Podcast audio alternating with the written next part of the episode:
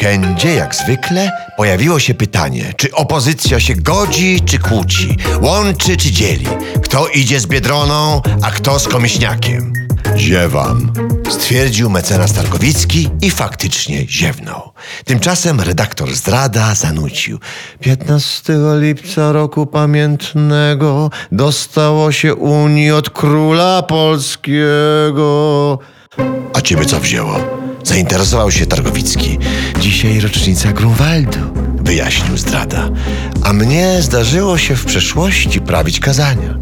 To znaczy nie prawić, a pisać dla zaprzyjaźnionej kurii. I jedno napisałem właśnie o Grunwaldzie. Zamieniam się w słuch. Zamienił się Targowicki i nawet Anetka, starzystka, się zamieniła. Najsłodsi umiłowani, zaczął zdrada. Najsłodsi umiłowani.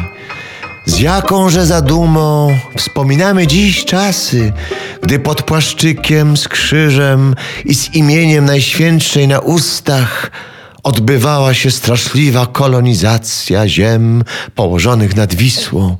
Jaką pychą kierował się zakon, gdyż pyszne są serca grzeszników i jaką chęcią ubogacenia, ciemiężąc Polaków i tak dalej, zakończył zdrada.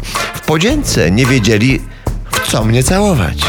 Faktem jest, o chwili odezwał się Targowicki, że Unia wtedy przegrała. Bo Unia zawsze słaba, przyznał zdrada. Na szczęście będziemy mieli Fort Trump. Zresztą niedaleko Grunwaldu. Tylko kto za niego zapłaci? Zasadniczą wątpliwość przypomniał Targowicki. Um, niech zapłaci Unia, wtrąciła niespodziewanie starzystka Letka. To jest myśl, pani Anetko, ucieszył się zdrada. Jak trwoga, to do Trumpa, a rachunki niech płaci Bruksela. Dwoma mieczami się łobuzy nie wykpią.